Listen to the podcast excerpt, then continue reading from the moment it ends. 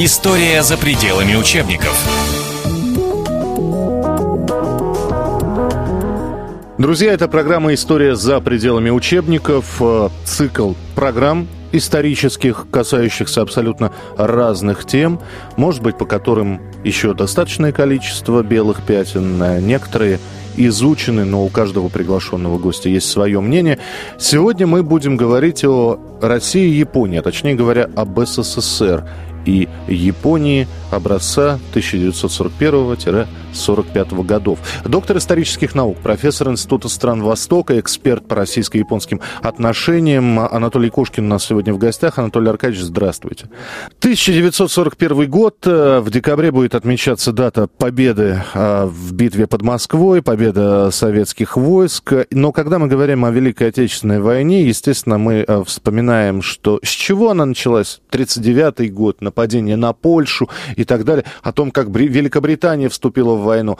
Бомбежка Перл-Харбора, естественно, да, благо американцы еще и фильм забабахали, а, и, и прочее, прочее, прочее. И вот мы постоянно говорим о войне, но 41 год, э, вступление России в войну, нападение на Россию 22 июня, но при этом с Японией мы не воевали. А вот что происходило в 1941 году в отношениях, да? Япония выступала на стороне Гитлера.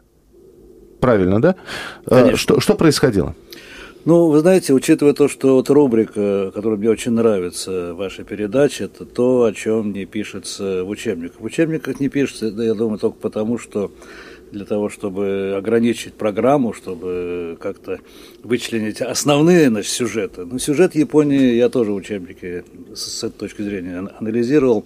Они, конечно, упоминают Японию, но не в той степени, в которой она, так сказать, в кавычках этого заслуживает. Ну, как правило, в контексте 45-го года вспоминают. Да, да, да, да, да. Нет, ну вот в учебнике, вот сейчас моя внучка учится в девятом классе, там указывается о позиции Японии в 41 году ну, в связи в основном э, с современными проблемами так называемых северных территорий, то есть Курильских островов.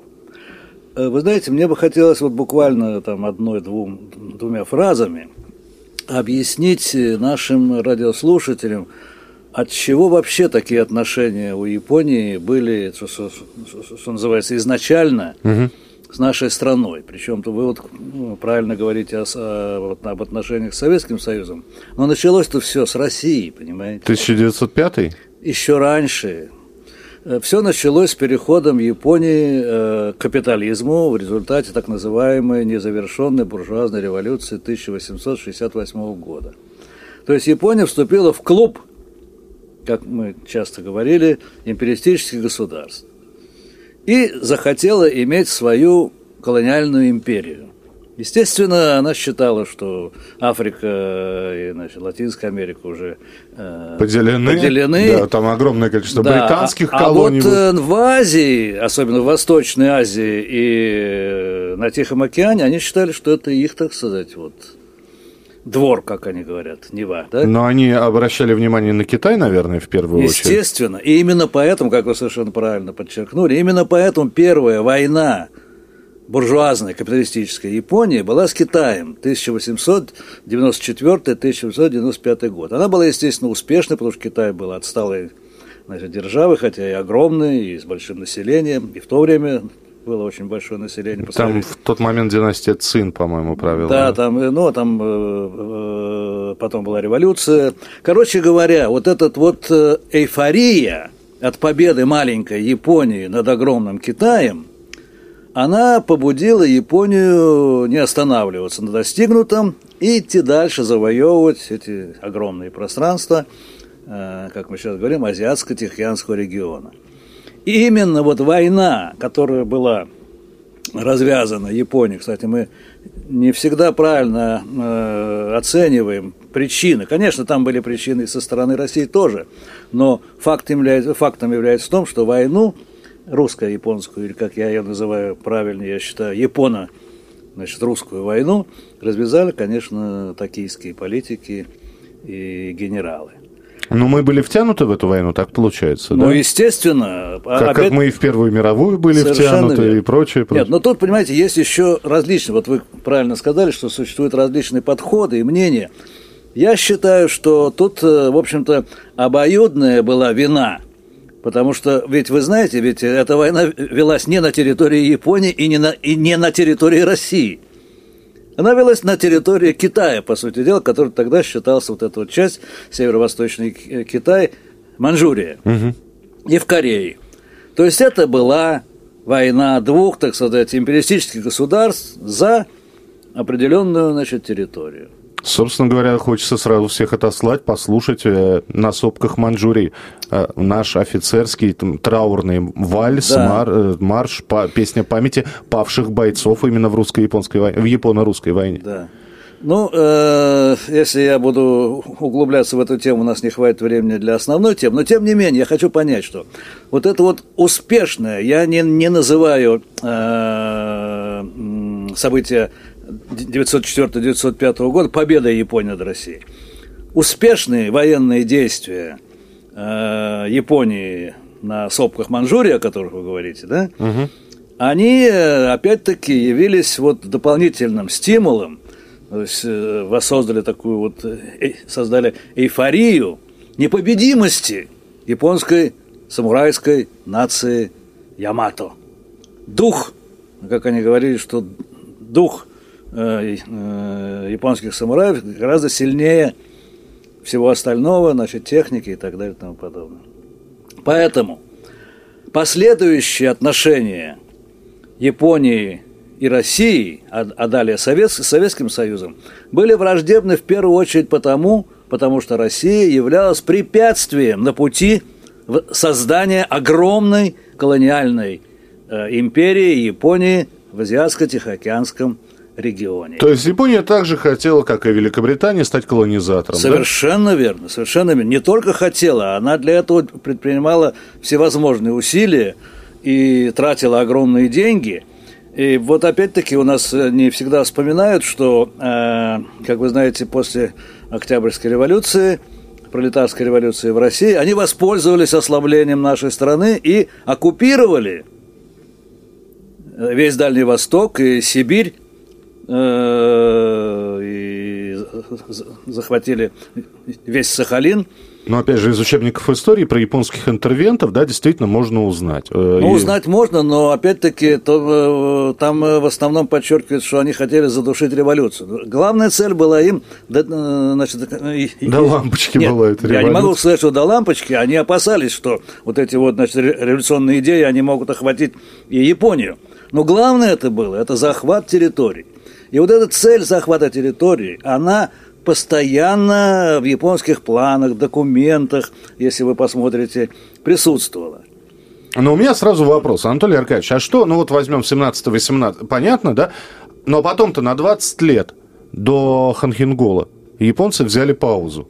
И Никакой паузы не, не было? было. Ну что вы, в 1931 году они оккупировали э, Манчжурию. Это не 39 1931 год. Я имел в виду паузу по отношению э, к нашей стране. Они, оккупировав э, Манчжурию в 1931 году, создали там, создавали целенаправленно военно-экономический плацдарм для будущей войны против России, против Советского Союза, для отторжения э, Советского Дальнего Востока и, по крайней мере, Восточной Сибири, и включения в состав Японской империи. Есть документы, где все это указывается. Которые... Но вот... если, если вот я сейчас вспомнил Ханхингол, да, это 39-й год, но это уже территория уже не Китая, а Монголии, да? То есть... Нет, дело в том, что, понимаете, э, были планы, им э, вот так, значит, грубо говоря, по зубам дали на Хасане, угу. до Халхингола был еще Хасан. Да, да. В 1938 году. Озеро Хасан, да? Да, там, там, значит, хотя и с большими потерями советская армия отбросила, Э, японцев, которые захватили сопки. Э, ну, тут тоже об этом много, много можно говорить. И они попробовали э, идти не с востока, там, где Хасан, да, угу. а с западной части, то есть через Монголию. Ну, тоже, как вы знаете, все это э, окончилось серьезным фиаско, большими потерями Японии. И вот сейчас мы уже приближаемся к ситуации к 41 года, то есть не 41 года, первого начала Второй мировой войны. У нас э, первый этап Второй мировой войны – это 1939-41 год, то есть до нападения на Советский Союз. Вот после Холхенгола и особенно после неожиданного для японцев подписания пакта э, о, нейтрали... о ненападении, так называемый пакт Риббентроп-Молотов, да, с Германией, которая была уже к тому времени союзницей Японии. В 1936 году, как вы знаете, был подписан так называемый антикоминтерновский пакт, угу. в который вошли и другие значит, э, державы. Это, естественно, своим острием он, этот пакт был направлен против Советского Союза. А вот эта ситуация военного поражения, и именно в это же время был подписан этот пакт, они восприняли это как предательство со стороны Германии и стали уже подумывать о том, что чтобы э, как-то иметь э, свободу действий, и к тому времени уже четко определилось два направления э, японской экспансии, то есть войны. Северная против Советского Союза и южная против Соединенных Штатов и других э, колониальных держав Великобритании, Франции, Голландии и так далее. Вот этот вот это был ключевой момент. В 1940 году императорская ставка на императорском заседании в присутствии значит, Микада Хирохито принимает решение, что э, об усилении подготовки к войне на, на двух направлениях. Флот должен был решать значит, вопрос, как вы тут говорили о Перл-Харборе, э, войны с Соединенными Штатами на, значит, э, на океане и в, в Восточной Азии. А сухопутные силы ориентировались на войну против Советского Союза. Угу.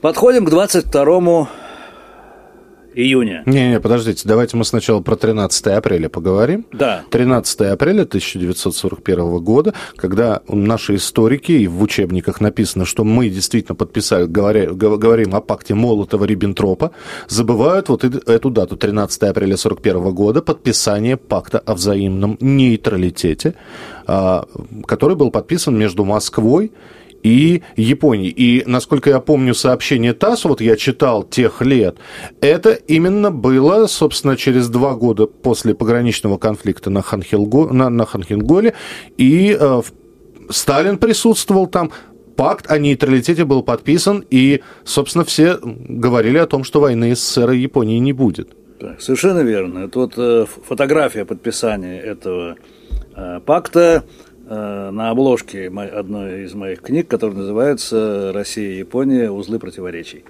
Пакт мы подписали, да? То есть Пакт мы подписали. Обезопасили себя, да, получается? Э, частично. Дело в том, что Сталин э, в условиях вот подписания пакта с Германией и разгрома Японии на Халхинголе, да, он считал, что нечто такое вот, значит, поразившее мир, такой вот кульбит – дипломатический, политический, как э, это произошло с Германией, можно сделать и с Японией.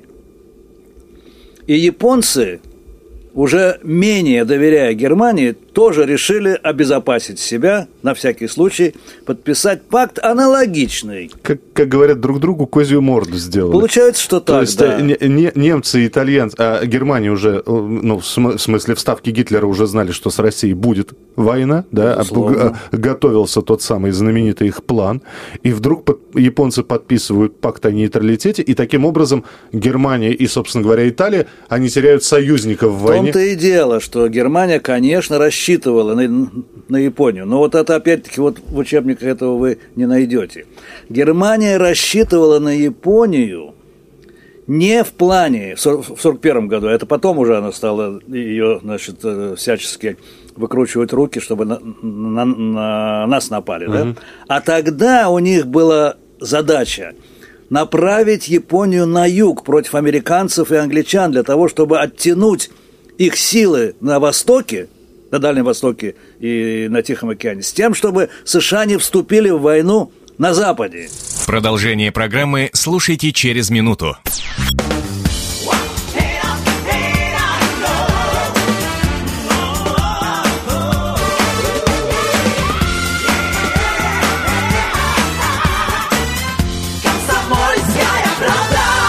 Раньше говорили так. Русская женщина и коня на скаку, и в горящую избу. Сейчас говорят так. Русская женщина и в социально-политических, и экономических, и развлекательных программах одинаково хороша. Елена Афонина. на Радио КП ежедневно по будням. И как она все успевает? Елена Афонина, ведущая ведущая. Радио КП в твоем твиттере. Телерадио КП. Подпишись и читай в прямом эфире. История за пределами учебников.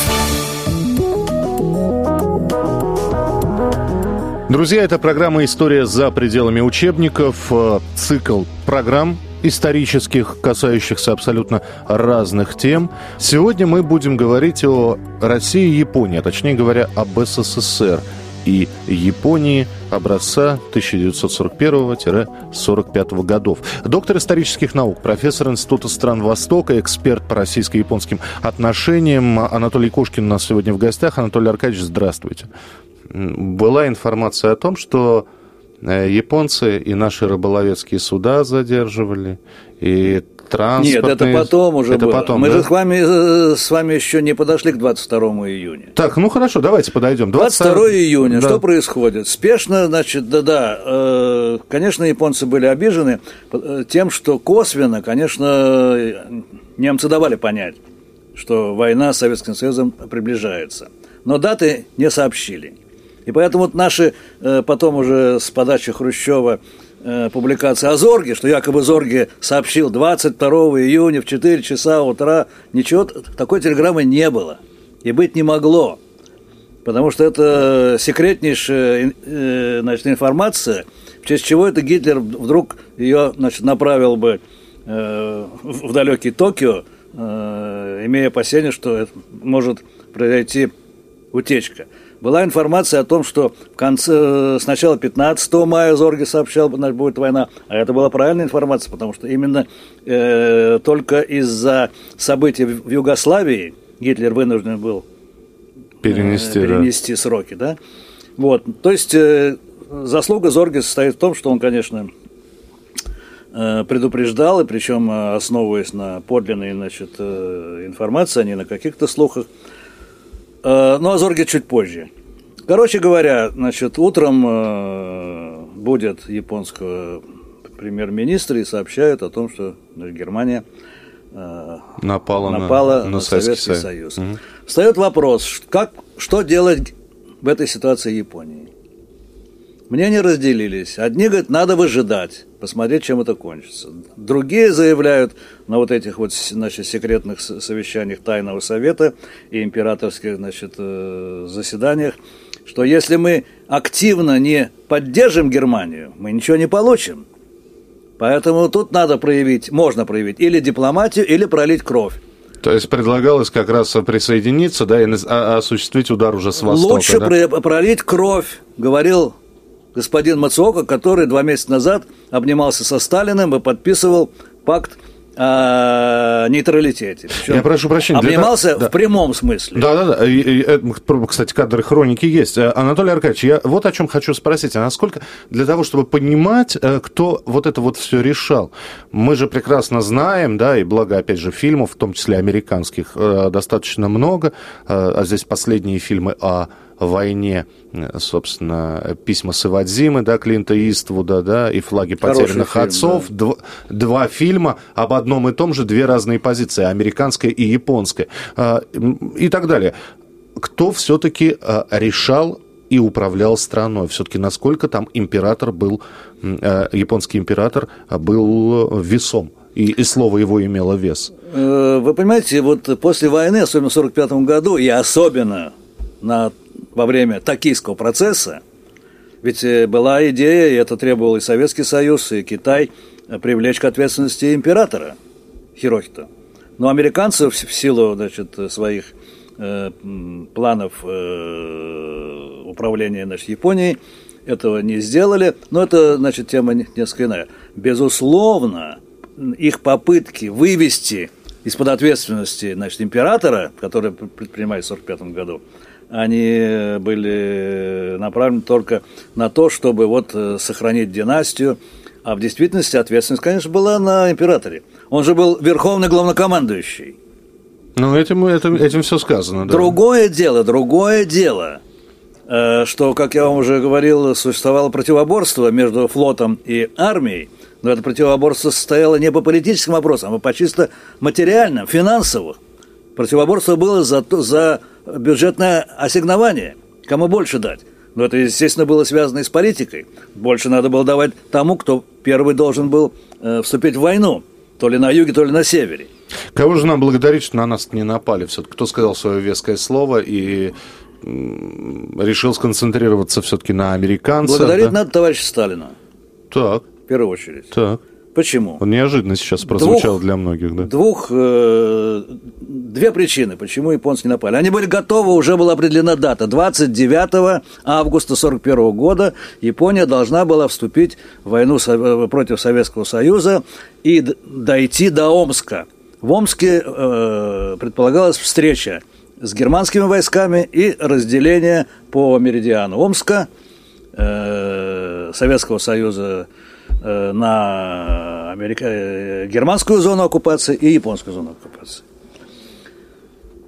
В чем заслуга Сталина? Ну, первая заслуга, это, конечно, тут э, Сталина роль была, это то, что удалось сорвать германский блицкрик. Японцы... То, есть, то есть, если бы до августа бы да не да. до августа, даже в сентябре, в октябре, если бы Москва была взята, то это, это было бы, это было бы пока, показателем, по которому Япония со спокойной совестью... Обязательно причем. Они сейчас э, страдают по этому поводу. Я разговаривал с одним значит, отставником, э, с генералом, там на одном приеме, правда, он не, не, немножко выпил тогда, и говорит, вот самое главное историческая наша ошибка, что мы не напали на вас сразу же. Ах, он Яп- японский ветеран. Тогда бы от вас ничего не осталось. Вот. А заслуга Сталина состоит в том, что зная, получая информацию, кстати, главная э, заслуга Зорги не в том, что он э, сообщал о возможности германского нападения, а то, что он сообщил секретнейшее решение от 6 сентября императорского совещания о том, что Япония в ближайшее время не нападет на Советский Союз. Более важной информации в 1941 году не было, ибо это позволяло Сталину частично использовать войска, которые находились на Дальнем Востоке и в Сибири, перебрасывая их, в том числе и для э, контрнаступления под Москвой, для обороны Москвы, для контрнаступления.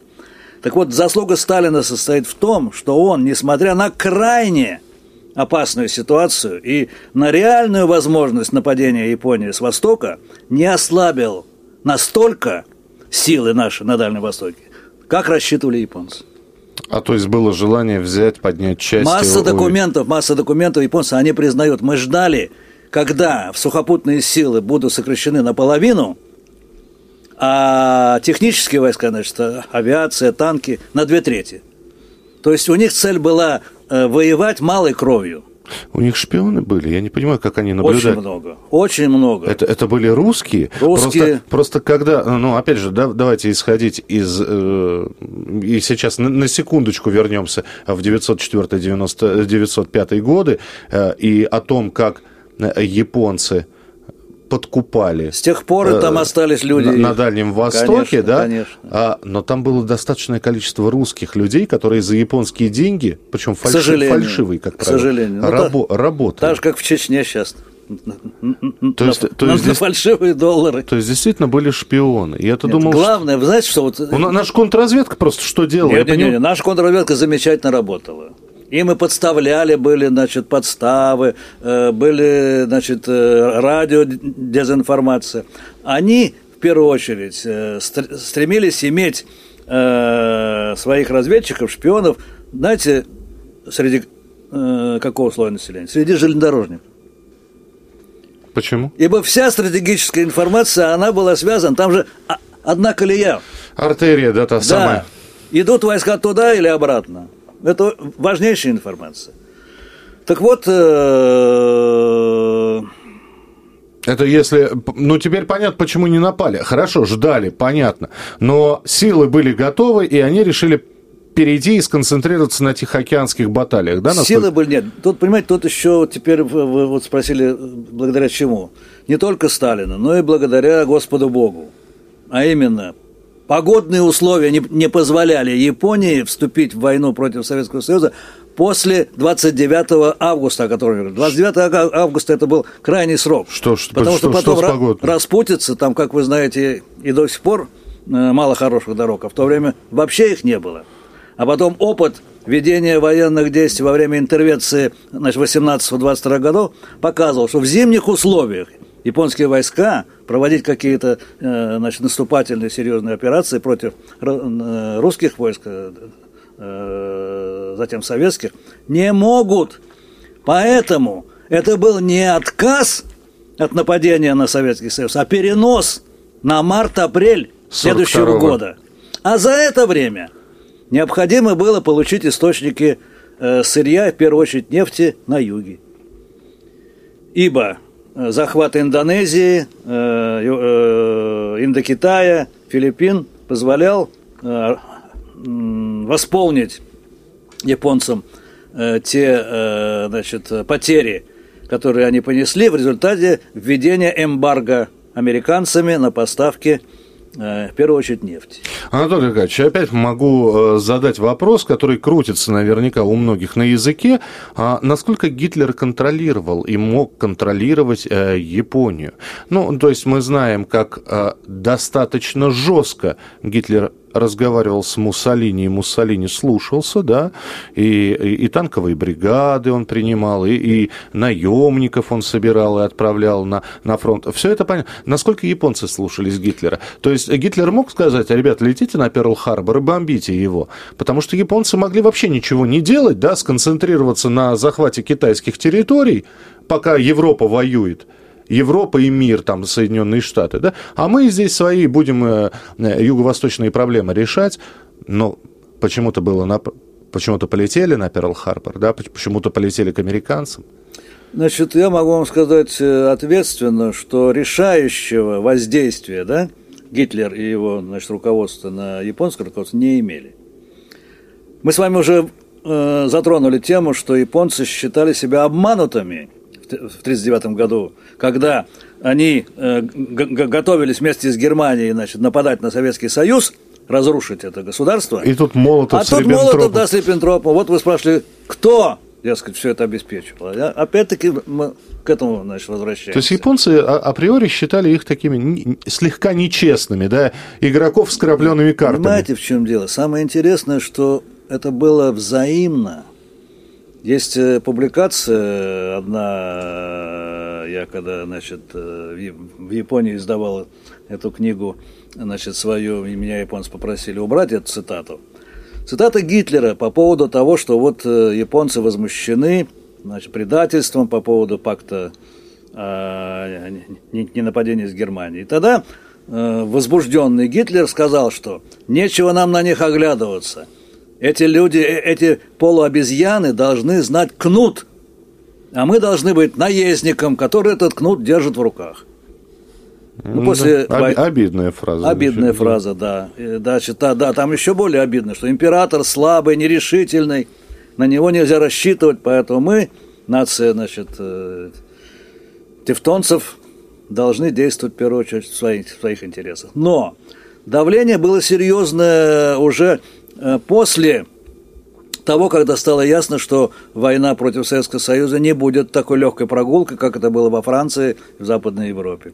Тогда Риббентроп э, чуть ли не э, каждый день требовал от посла Отто, который находился в Токио, заставить японцев, побудить их помочь войне с Советским Союзом и нанести удар в первую очередь против Советского Союза. Друзья, это программа «История за пределами учебников», э, цикл программ исторических, касающихся абсолютно разных тем. Сегодня мы будем говорить о России и Японии, а точнее говоря, об СССР и Японии – образца 1941-45 годов. Доктор исторических наук, профессор Института стран Востока, эксперт по российско-японским отношениям Анатолий Кошкин у нас сегодня в гостях. Анатолий Аркадьевич, здравствуйте. Бомбить Перл-Харбор они полетели в декабре, но в ноябре уже было понятно, куда. В ноябре Мы... уже было принято решение. Было принято решение, да. что значит вот вот и э, интересно, а вот каким образом они, э, вот вы сказали, что они, собственно, борьба за природные ресурсы, нефть и каучук, да? да, если я не, не ошибаюсь. Не только. А какие цели взять? Они... Нет, дело в том, что проблема еще вот в чем. Почему сначала туда? Потому что у нас на нашей территории, как вы знаете, все это есть, но все это не в, в разработанном еще виде. Это угу. надо было время для того, чтобы э, наладить добычу, или как специалисты говорят, добычу, да? Угу. А там колониальные державы, Великобритания, Франция, Голландия, они все уже это высасывали, э, значит, ресурсы из соседних, э, из э, своих колониальных стран, и японцам достаточно было захватить эти территории, как сразу же организовать поставки необходимого сырья и продовольствия. Продовольствие очень важно было – вот знаете, когда говорят про шапкозакидательские настроения, особенно про, а, когда еще шапкозакидательские настроения и Япония, вот эти два словосочетания смешиваются, очень любят говорить, вот примерно шапкозакидательское настроение было в царской России в 904 году. Было. Мы этих узкоглазых шапками да, закидали. Да, да, Я да, прошу да. прощения, это цитата, не хотел ни, бы никого обижать, ни, ни, ни представителей японской, вообще ни, любого представителя монголоидной расы не хотел бы обижать. Но вообще японцы смотрели на карту, они понимали, что такое США, они понимали, что бомбя э, Перл-Харбор, они собственно, ввязываются в, в, в, я даже не знаю, как это по-русски. Разные были там в Японии люди. Были серьезные, были вот такие вот, значит, э, безбашенные, как сейчас говорят, значит, эти военные, которые верили, а, ну что мы там, Китай победили, Россию победили. Подумаешь, там какая-то Америка, прогнившая, значит, буржуазия, значит, это, это Э, они считали, что на поле боя японские самураи одержат победу над кем угодно. Но это был Но холодный душ для американцев. Далеко не было, все, далеко же, не все. Это же было Ямамото, неожиданно. адмирал Ямамото, да. который разрабатывал план на, значит, нападения на, на, на Перл-Харбор и последующих операций э, в, Юго-Восто... в Юго-Восточной Азии, на Тихом океане, он доложил императору и на императорском совещании. Я вам гарантирую успешные действия в течение полугода. Так. А после? А после у уже, нас уже ничего не гарантирует. У, у нас не хватит ресурса, потому что Америка многократно превосходит нас э, в экономическом и в военно-техническом отношении. И он прекрасно понимал, что за, что за эти полгода американцы переключат, что, собственно, и произошло, свое значит, мирное производство на военное, и тогда японцам э, уже шансов оставалось очень мало. Поэтому цель была вот захватить то, что они смогут за это время, да, и удерживать потом. А оказалось, что ввязались на очень-очень долгое время, да? То есть получилось так, что э, когда мы говорим про Вторую мировую войну, почему-то очень четкое понимание того, что э, Советский Союз сражался с фашистской Германией, а э, японцы сражались с американцами. То есть, э, действительно ли, вот после Перл-Харбора что произошло? Так вот я вам говорю, что да? э, такое представление, конечно, есть, но не совсем известно то, что планы вот эти вот нападения на Советский Союз, назывался он Кантокуэн, этот план, особые маневры Квантунской армии, которая значит, находилась на территории Манчжурии и насчитывала до миллиона солдат и офицеров, плюс еще армии значит, марионеточных э, государств план не был отменен. И только после разгрома германско-фашистских войск под Сталинградом японцы поняли, что лучше не соваться, что Советский Союз отнюдь не колосс на глиняных э, э, ногах, как э, писала японская пропаганда, что сталинский режим не развалился, как они рассчитывали. Были, значит, документы, значит, телеграммы, что это вот после нападения Германии на Советский Союз, что вот-вот развалится, что существует якобы оппозиция внутренняя. Японцы на это тоже рассчитывали. А потом, значит, пошли телеграммы. Нет, сталинский режим, вопреки ожиданиям, это цитата, э, остался прочным, страна мобилизуется, и даже в случае захвата Москвы война будет продолжаться. Анатолий Аркадьевич, выходим на финишную прямую, и все-таки Война с Японией, которая началась 9 августа и продлилась до сентября, вот. И, кстати, очень многие сейчас предлагают им и эту дату отмечать, как финальное завершение. Мы ее отмечаем уже. Финальное, ну, такое, на, на не, общий, не, общегосудар... Это жесточайшая борьба была. Так. Дело в том, что, как вы знаете, э, э, указом Президента Верховного Совета 3 сентября было объявлено в 1945 году всенародным праздником. Это был даже выходной день. Вот так. Да. Это вы тоже, кстати, в, в историях, э, в учебниках. Ну, где вы там прочтете? Да. да. То там, в общем, перипетия была, потом Сталин, значит, отменил это как выходной, но это был один из основных праздников наших. Это было финальное завершение Второй мировой Вот войны. именно, это не только было, значит, нет, она там дата у нас, э, дата разгрома милитаристской Японии. Официально, да? А... Медаль была. Меньше месяца понадобилось, чтобы капитулировать. Но это не и, потому, что слабые были японцы, а потому что мы, победив такого э, монстра, как Германию, на, кура- на кураже? И, нет. И, дело в том, что э, наши офицеры и генералы, которые все эти вот годы э, значит, держали на замке нашу границу на Дальнем Востоке, они даже обиделись на Сталина за то, что он бросил туда не, не их в первую очередь, а опытные войска во главе с опытными генералами и маршалами для того, чтобы война была такой. У нас потери и так были огромные. Надо было сократить эти потери до минимума. И поэтому здесь э, победа наша была в Манчжурии не в результате слабости Японии. Хотя, конечно, Э, та Квантунская армия, которая противостояла в 1945 году, она к этому времени была несколько ослаблена, но отнюдь э, это была самая э, современная и хорошо подготовленная группировка японских войск в течение всей войны. Но для японцев это действительно потрясение было, потому что 9 августа, собственно... Потрясения не было, потрясение я... было деланное. Я прошу... Документы показывают, Нет. что они, они прекрасно знали обо всем. Просто 6 августа 45-го ядерные удары были да. нанесены, да, да. Хиросима и Нагасаки. Да которую Советский Союз впоследствии осуждал, эти ядерные удары, и мы, и мы продолжаем Безусловно. осуждать. Ну и, а далее вот эта вот война, безоговорочная капитуляция. Решение о безоговорочной капитуляции, опять же, в разных источниках говорят, что сам император Хирохита принимал, и очень много после этого стало не из бывших сторонников противников. Это в импера... плане вот как раз вашего тезиса о том, что насколько император определял, так сказать, вот э, ход войны и ее итоги. Конечно, Я знаю, что несколько генералов там сделали себе все харакири, харакири. там сеппуку, как японцы называют, э, несколько генералов, министр обороны, э, военный министр. Перед императорским дворцом сели, э, значит, э, несколько десятков офицеров и себе вспороли животы в знак протеста. Но важный очень вопрос, вы говорите, времени у нас э, мало остается. Веду борьбу уже много лет и с японцами, и с американцами, и у нас тоже есть сторонники этой версии. Почему японцы вынуждены были капитулировать в условиях, когда они готовили страну к решающему сражению – к войне до последнего японца. Это, э, это реальность. Может, так... потому что дух нации был сломлен, нет? нет? И дух нации это не совсем он был сломлен, хотя, конечно, мирное население уже желало окончания войны.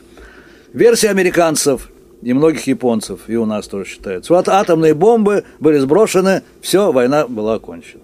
Отнюдь нет.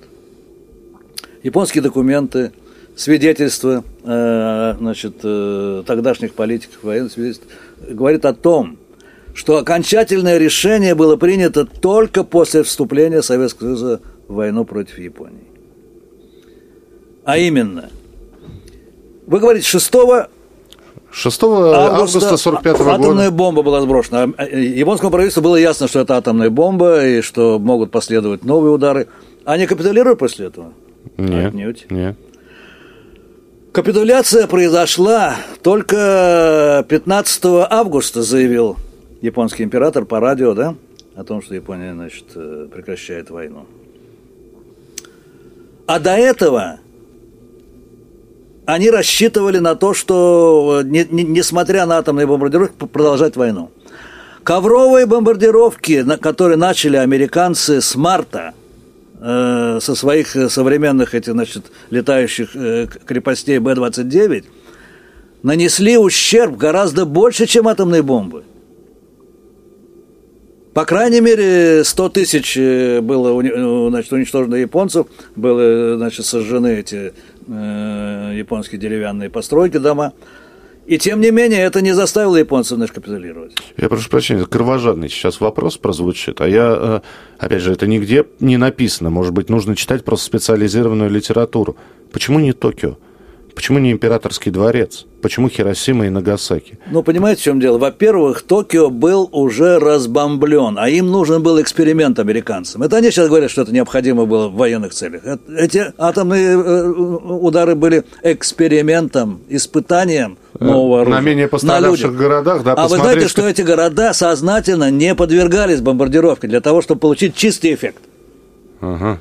И Бернс, э, госсекретарь, который был э, в течение длительного времени ближайшим помощником Трумана, говорил, что надо бросить бомбы на центр э, городов, на промышленные предприятия, вокруг которых существует большое значит, количество жилых домов. То есть, чтобы жертв было как можно больше – Финальный вопрос, Анатолий Аркадьевич. 41-45 год. После этого в... Вот сейчас я, извините, что опять за большинство буду говорить, за большинство слушателей, но после этого о каких-то конфликтах... Да, был, был, был конфликт с Кореей, да. Ну, война, война, была. война с Кореей, Вьетнам. Кстати, но... эта война могла быть и ядерной. А, вопрос только в том, что говорят, что после 1945 года, вот по крайней мере в головах у многих сложилось ощущение, что Япония стала одной из самых миролюбивых наций ну, не конфликтных, да. Я не зря сказал про сло, сломанный моральный дух, да, но такое ощущение, ну вот посмотрите, да, сколько, почти 70 лет прошло. Нет, ну, понимаете, это было, естественно, в течение нескольких, значит, десятилетий после войны Япония была и остается оккупированным государством несмотря на то, что формально она значит, имеет независимость, Соединенные, э, Соединенные Штаты имеют на территории Японии более 100 военных баз, не говоря уж про Окинаву, где сплошная значит, это, это значит, военная база. И в этих условиях, конечно, они не могли э, проявлять свой значит, э, самурайский дух. Но сейчас обстановка меняется. Причем она уже давно меняется. Уже э, в этот вот э, эвфемизм военного значит, министерства силы самообороны, управления сил самообороны отменен. Уже существует Министерство обороны. Существуют э, хорошо оснащенные, компактные вооруженные силы, причем все три вида, и военно-морской флот, и сухопутный, и авиация. И сейчас встает вопрос о обретении Японии атомного оружия. Друзья, мы будем продолжать разговор о Японии обязательно, но сегодняшняя тема я не скажу, что, может быть, мы ее копали глубоко, но, по крайней мере, на какие-то интересующие и неизвестные вопросы. Сегодня мы постарались ответить. Я так мы примазался к нашему, собственно говоря, человеку. Доктор исторических Вы наук. очень хорошо подготовились к этой передаче. Спасибо большое. Доктор исторических наук, профессор Института стран Востока, эксперт по российско-японским отношениям Анатолий Аркадьевич Кошкин был у нас сегодня в эфире. Эта программа «История за пределами учебников». Продолжение обязательно будет. До встречи. Всего доброго. История за пределами учебников.